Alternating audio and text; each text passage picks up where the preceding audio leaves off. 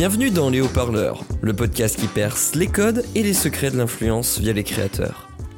Aujourd'hui, dans cet épisode, nous parlerons de l'évolution de YouTube et de la professionnalisation des vidéastes grâce au placement de produits sur cette plateforme.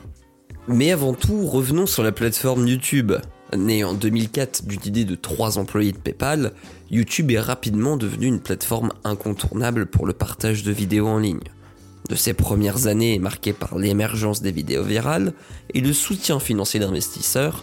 À son acquisition par Google en deux mille six, la plateforme a connu une croissance fulgurante. En deux mille sept, le programme de rémunération pour les créateurs de contenu a ouvert la voie à la carrière d'influenceurs sur YouTube. Actuellement, la plateforme est disponible dans soixante-dix-neuf pays, en soixante-seize langues et génère plus de trente-sept pour cent du trafic internet mondial. En France, YouTube représente près de soixante-dix pour cent de la population totale, avec environ quarante-six millions d'utilisateurs mensuels. L'augmentation de la consommation de contenu vidéo ces dernières années témoigne de l'essor de la vidéo en ligne. Facilitée par des avancées technologiques, rendant la création et le partage plus accessibles, entre deux mille seize et deux mille vingt, la durée moyenne de visionnage a doublé. Parallèlement, l'avènement des créateurs de contenu ou d'influenceurs sur des plateformes comme YouTube a révolutionné la manière dont les marques font du marketing, passant de la publicité traditionnelle à la collaboration avec des influenceurs pour promouvoir leurs produits de manière plus organique et plus ciblée. Et en effet, de nombreux créateurs ont transformé leur popularité en véritable business. Mais la clé de la réussite n'est pas seulement d'être populaire. C'est aussi d'adopter une véritable approche entrepreneuriale en développant des marques, des produits et des services. La dépendance aux revenus de la plateforme YouTube peut s'avérer risquée, car les règles de monétisation changent fréquemment. Alors, comment les créateurs de contenu diversifient-ils leurs sources de revenus ? Les recettes publicitaires sont bien sûr une part importante, mais d'autres sources de rémunération existent, comme l'affiliation, les subventions, les dons ou encore la vente de produits dérivés. La dernière grosse source de revenus est le placement de produits, qui est un autre moyen pour les créateurs d'accroître leurs revenus. Il peut prendre plusieurs formes, que ce soit par le biais de placements de produits ou de vidéos dédiées. Le placement de produits est une forme rentable de publicité, qui peut apporter d'énormes avantages financiers aux vidéastes. Il offre des revenus conséquents, ce qui permet aux créateurs de se concentrer sur la qualité du contenu qu'ils produisent. Le placement de produits ne contribue pas seulement au financement, mais renforce également l'image de marque. Des placements de produits stratégiques peuvent aider à construire une crédibilité durable sur le marché. Le marketing d'influence joue un rôle majeur ici, car il permet aux marques de communiquer directement avec les consommateurs. Cependant, il existe un revers à la médaille.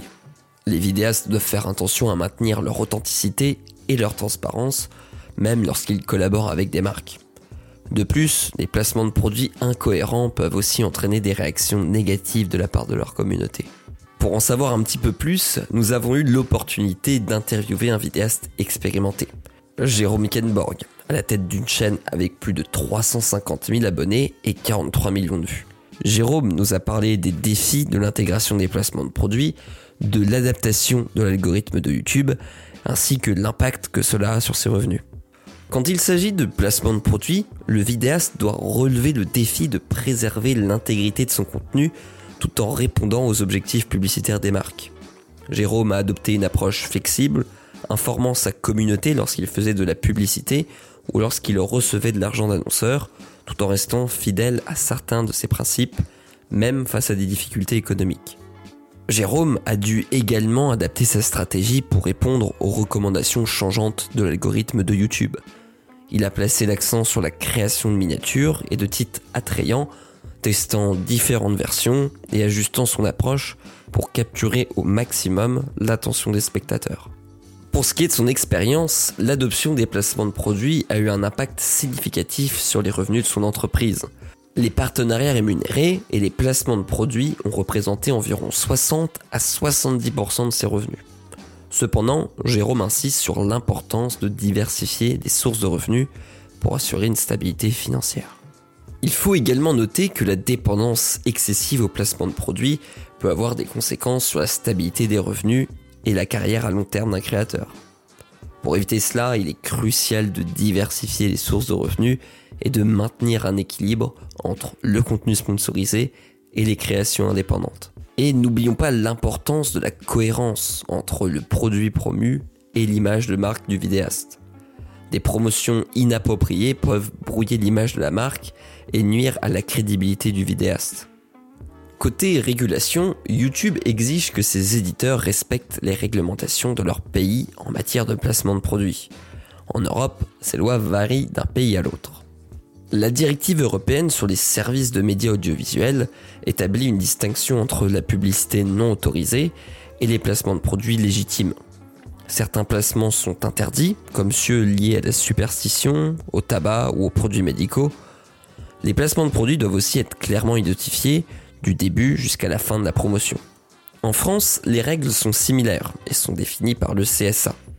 Le ministère de l'économie a également lancé une consultation publique portant sur la profession des influenceurs. Les propositions incluent une définition claire du statut d'influenceur et d'agent d'influenceur, ainsi que l'interdiction de promotion de certains produits et l'obligation d'informer clairement le public de la présence de placements de produits.